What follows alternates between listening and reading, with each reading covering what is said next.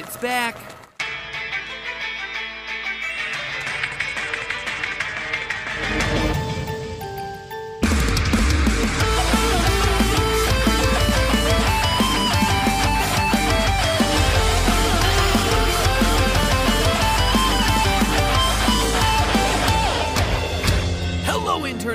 Welcome to Game Theory, the show that clearly doesn't understand the meaning of the word final. It's back. Call it whatever you like. FNAF seven, FNAF V R, Help Wanted, MatPat Insanity Simulator. But after a year of detoxing, Five Nights at Freddy's is back with a new official game in the series, and it, more so than any other installment, feels like an inflection point. A game that is simultaneously looking back to pay tribute to where these games began, as well as a game that's looking forward to lay the groundwork for where this franchise is headed. This isn't just some quick V R cash grab for the series, this is a pivotal game in the canon that closes the book on the old lore and also launches us into FNAF The Next Generation. It seems to answer some old mysteries from the previous games, all while opening up the themes and tone for what's to come. And there is a lot to unpack here. This is, without question, the meatiest game in the FNAF library, which is impressive because it's still a V R title. So, let's not waste any time and get started with the basics. Now, in case you don't have a V R headset, I've actually played through the entire game on G T Live, so you can check out all the highlights. No! No!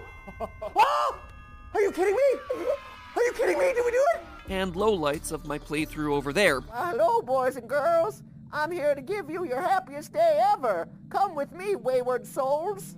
We've got vengeance to strike. But let me quickly take you through what you need to know for today's theory. In Five Nights at Freddy's Help Wanted, we're playing as a beta tester for a new Freddy game. As we're told in the opening cinematic, we know that Fazbear Entertainment has developed something of a bad reputation over the last few decades. While it's true that some stories associated with our name were loosely based on actual events, the majority of them were total fabrications from the mind of a complete lunatic. Lawsuits pending. And yes, that picture is real. Really, Scott Cawthon canonically inserting himself into this game. That is a discussion for another episode, my friends, because it throws all sorts of weird monkey wrenches into the lore, but we'll get to that later. So according to the intro, Scott's games gave Fazbear Entertainment a bad name, and the point of this Freddy Fazbear virtual experience then is to poke fun of their past, clear their name, and ultimately rebuild the brand. Seems simple enough, right? Play through some loving recreations of past games as well as some new minigames, and that's it. Job complete. A new generation of Faz fans fall in love with all these new characters and add to Scott Cawthon's growing pile of money. Don't forget the merch, perfect for birthdays. Playing through the game, it is legitimately impressive. Pretty much everyone here is recreated in a stunning three D environment. Bonnie, Baby, Funtime Freddy the Puppet, heck, even Easter egg appearances by Mini-Renas and Lolbit. Characters that most of you watching this probably haven't even heard of before because you have much better things to do with your brain space than I do. Practically everyone is here in this game, except for one important omission. Golden Freddy. I mean, Ballora isn't around either, but you know, I said important. But that seems weird, right? I mean, this is a game that drops you into perfect recreations of the first three installments of the series. You don't just forget about one of the most important characters to the lore of these games. Well, that's because it isn't some careless oversight. Golden Freddy isn't here for a reason. It's our first clue that this game isn't just a joke and is a canonical entry. Specifically, it tells us where it falls in line with everything else that we've played through. Golden Freddy isn't here because she's busy hanging out in H E double Chica arms with William Afton.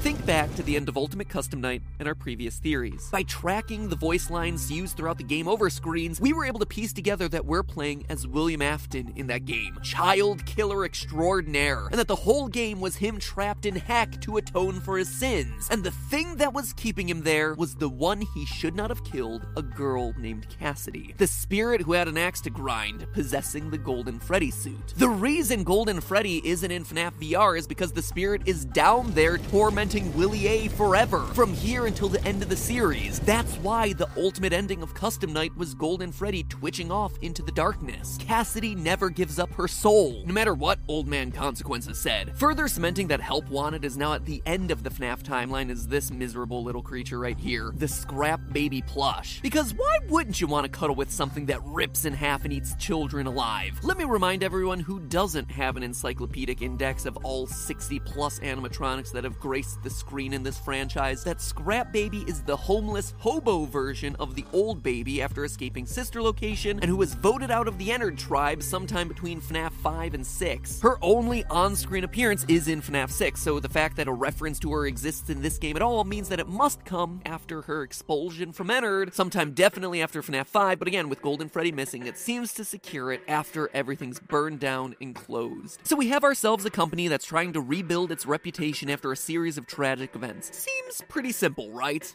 Of course not. This is a FNAF game. You know that the story is never going to be that obvious. Hidden throughout the game are cassette tapes that, when collected, unleash a new monster into the hallways of this pizzeria, what the game's files refer to as Glitch Trap, a yellow bunny with purple eyes. Hmm, yellow bunny with purple eyes, you say? I think I might know where this is headed. As you collect more and more tapes, this glitch rabbit comes closer and closer, becoming more and more fully formed. Beat all the minigames, and you unlock the final challenge, Pizza Party, a nightmarish fever dream that mashes together every location that you just played through. Waiting for you at the end of this horrific maze is the single scariest moment from the entire franchise, and I can't emphasize that enough. It is literally chilling. What you learn is that you, a seven-year-old, have been lured to the back room of Freddy's, and what awaits you is your pizza party, complete with your favorite flavor of cake, all your best animatronic friends, and then Glitch Trap calls you to follow him. The music fades,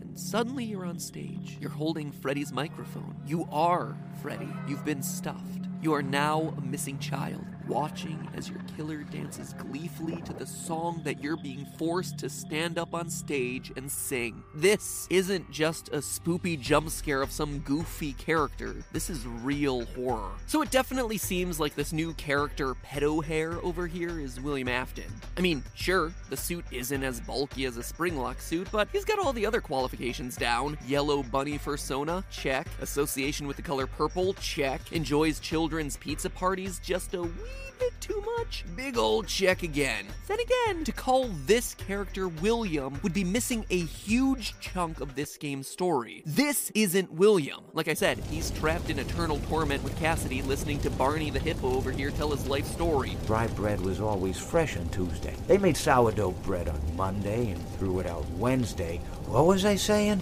No, to understand who, or better put, what this thing actually is, we need to examine the tapes that summoned Glitch Trap here in the first place. Scattered throughout the various minigames are sixteen glitching cassettes left behind by a former game dev, Tape Girl, which, when put together, tell the story of a failing game company, a bit of malicious code, and some very stabby stabby office supplies. We're also introduced to the story of another beta tester, who was in our position before us, named Jeremy, making this the third time that the name Jeremy has appeared in these games, with the first being FNAF two's Night Guard, and then again on the gravestones in FNAF six. Coincidence? I think not. The first tape immediately makes it clear we're not picking these up in chronological order. There are more.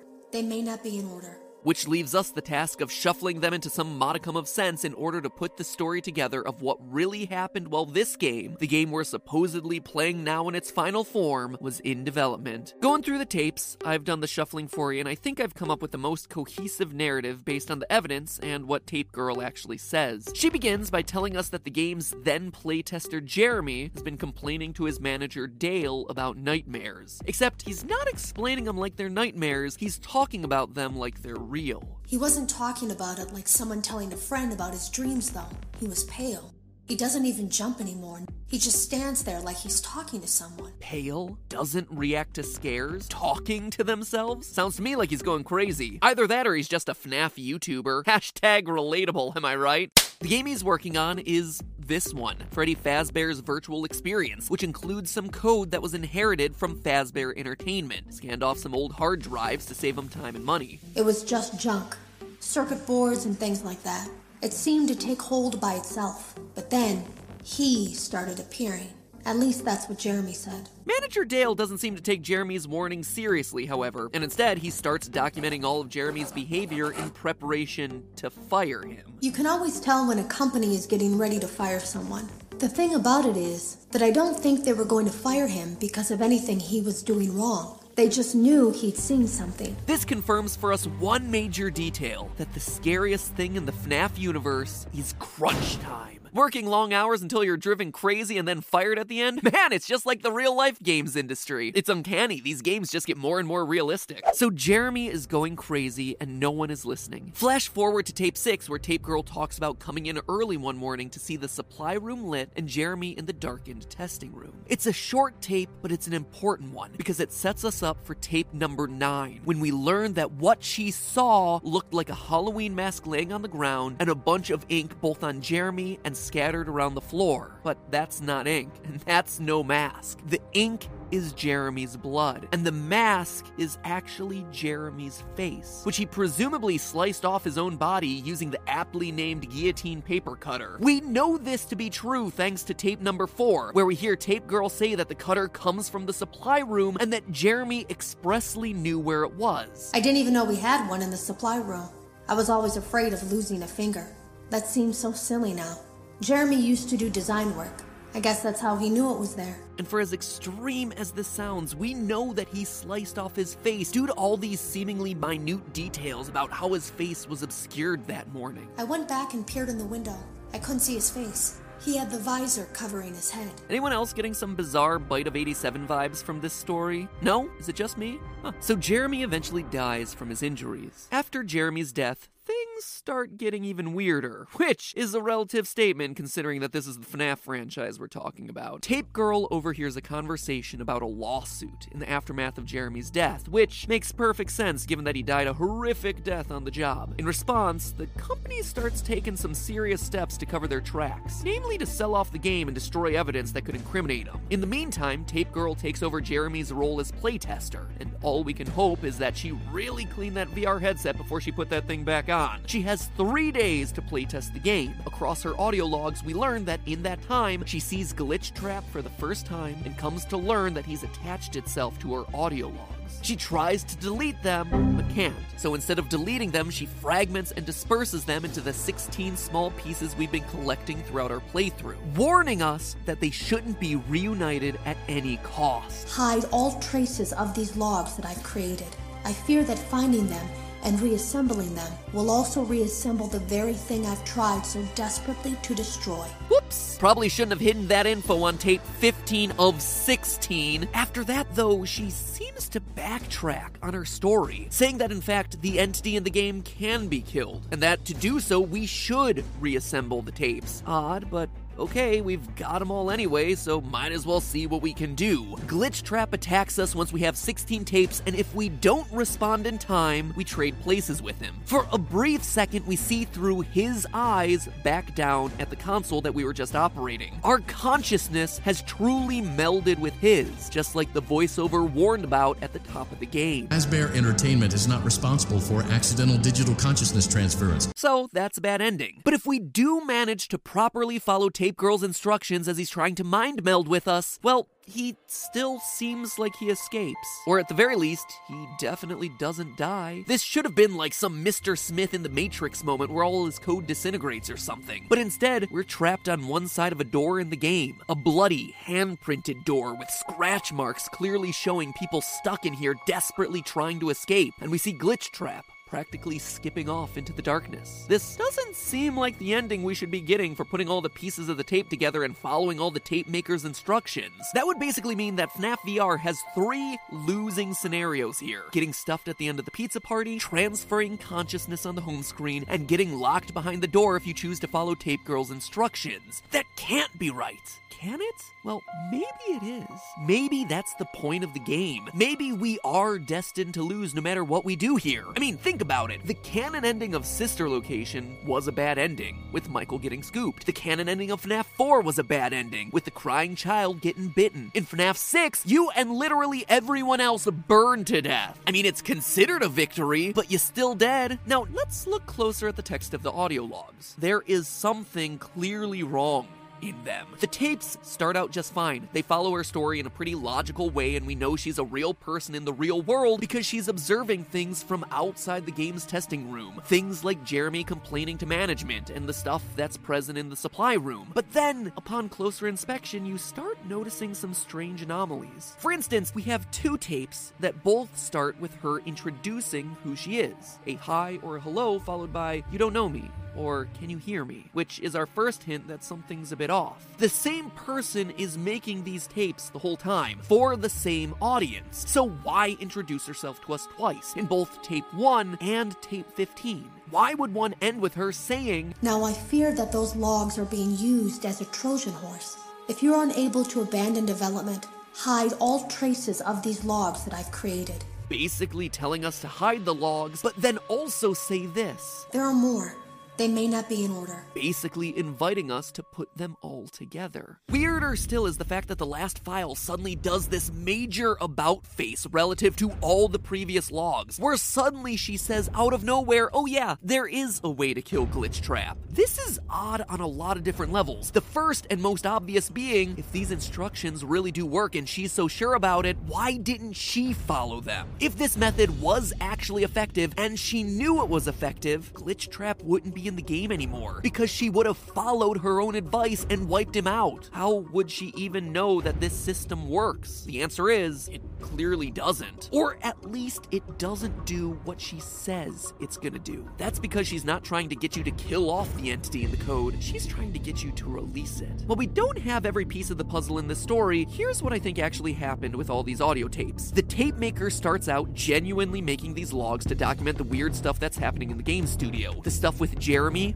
really happens. She really sees Glitch Trap in the game. But on her last day of playtesting, she tries to delete the files and fails. Instead of killing Glitch Trap, she undergoes a digital consciousness transfer, just like we do in one of the three bad endings, trapping her in the game and releasing Glitch Trap, presumably into her own body, or just releasing him into the real world. Both of which are possibilities that the game explicitly warns us about in the opening sequence. Fazbear Entertainment is not responsible for accidents. Accidental digital consciousness transference, real-world manifestations of digital characters. That, my friends, is why you always have to read the disclaimer. From inside the game, she's now stuck, with her only hope for escape being to go through the same process she just went through from the other side. She creates a new log, starting over by saying, "Hello? Can you hear me?" which in reality is saying, "Hello, can you hear me in here?" since she's now making the log from inside the game. She tries to create a new story that encourages a future developer to piece the logs back together and then seeds one final log out there to tease the idea that a future developer can solve the problem by killing off Glitch Trap using her log assembly method. It's smartly constructed because she's counting on future developers having the same curiosity and determination she did. She even mentions this in one of her earlier logs, Tape three, that when Jeremy had told the developers that something was wrong, "But as a dev team, we all just saw it as a challenge to find what the problem was and fix it." We do exactly the same thing, finding what's wrong and following the instructions on how to fix it, only to find ourselves on the wrong side of the door covered in handprints, where presumably lots of other people have been there before us. Glitch Trap, or whoever is in the body of Glitch Trap at this point, perhaps Tape Girl herself, disappears into the darkness and takes over our body on the outside.